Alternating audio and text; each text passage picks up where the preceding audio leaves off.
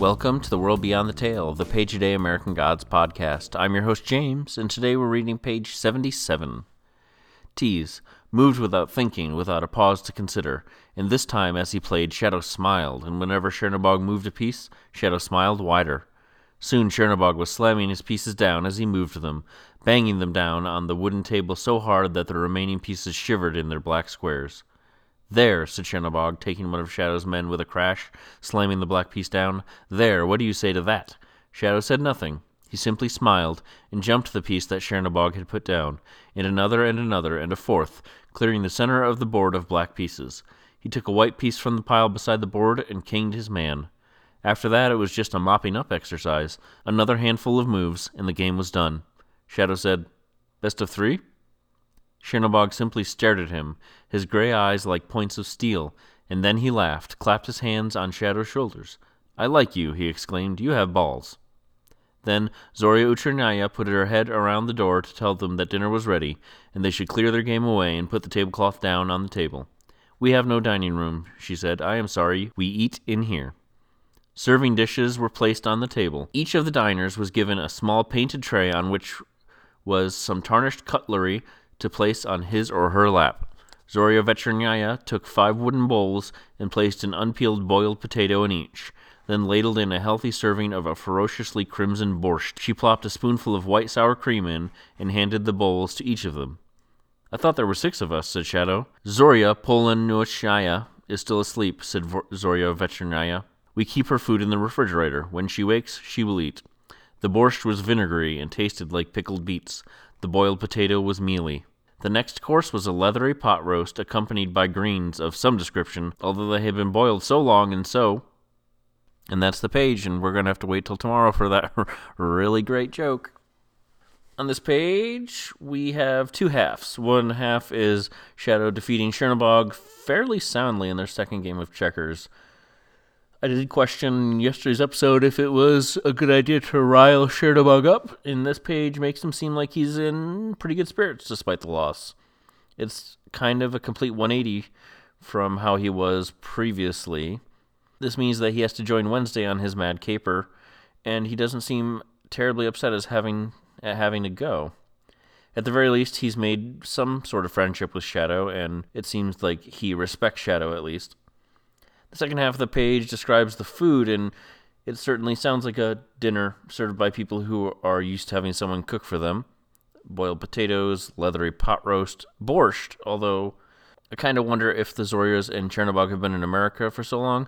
Wouldn't they be able to cook better by now? But I think I think there's a pretty simple answer, and it's old gods don't change. That's a major part of the novel, and we'll talk about it more as we go forward, but... the versions of the gods from the old country are different from their original incarnations, but once they're here in America, they're not going to change a whole hell of a lot. So if if the Zoryas and Chernobog came in the late eighteen nineties or early nineteen hundreds, they're going to be more or less stuck in that mindset. There's another common theme in Neil Gaiman's works, and that I mean, I guess it's a common theme in books in general, but... we have main characters who who evolve as as the book continues, and this is certainly where Shadow is different from most of the other characters we're going to meet, like Coraline, like Richard in Neverwhere, or Fat Charlie and Anansi Boys, even Morpheus, really, uh, by the end of Sandman. There's, there's a lot of change that can happen within the book to these characters, but...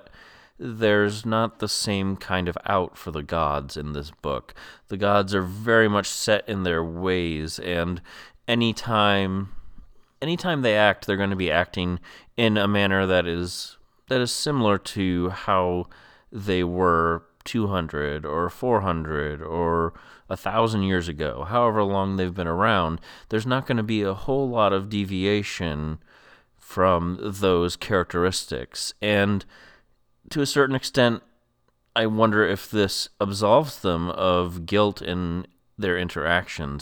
They're acting in accordance with their nature and not necessarily in the same way that a person would. A person is able to learn from past mistakes and to is able to, to move on from things, and that's that's the book for Shadow. His journey is about coming to terms with his wife's death and re-life and, and changing as he gets out of prison. But I don't know. I guess I'm just kind of rambling a bit now. It's, it's themes that I've been thinking about for a long time, and there's there's there's definitely characters in, in Neil's books that have this same sort of idea. They're, they're the primal origins where they cannot change. There's the kindly ones in Sandman, the other mother in Coraline, Islington and Neverwhere. Mostly it's the villains of the book, and I guess we can have that discussion when we get to the end of the book about good and evil and protagonist, antagonist, or just, you know, hero and villain. But there's something that the book presents as well, which is that, that gray area, that not quite Chernobog, not quite Beelabog sort of sort of space that a lot of these characters do inhabit. After all, the gods themselves were brought here by believers, and it's not, I mean, they didn't ask to be born. They didn't ask to be brought to a land where no one's going to believe in them in one hundred or two hundred or five hundred years. Anyway, I have gassed on enough about that. The basically, the Zorya, though, are stuck in these same sort of belief systems that spawned them, and their cooking will probably never improve. The cooking that they do is mostly boiled. Boiled potato, boiled greens, leathery pot roast. Borscht, though, if you're unfamiliar, is a soup, sour soup made from fermented beetroot juice, vegetables, and some sort of stock. Several recipes I found, it was bone stock, uh, but some kind of soup stock anyhow. Beetroot gives the soup its reddish-pinkish color, and the whole thing is topped with smetana, which is basically Eastern European version of sour cream. Borscht is not my style of soup, but, and I would normally say that it's it's due to my Irish heritage, but I'm not really a fan of Irish food either. Maybe I'm just too American and would take a burger any day of the week. Anyhow, you can get in touch at theworldbeyondthetale at gmail dot com or on Twitter at worldbeyondpod. Thank you to Julian Granganage for his version of Saint James Infirmary Blues, which we use as our theme song. And thank you for listening. I'll be back tomorrow with another page, and remember, only the gods are real.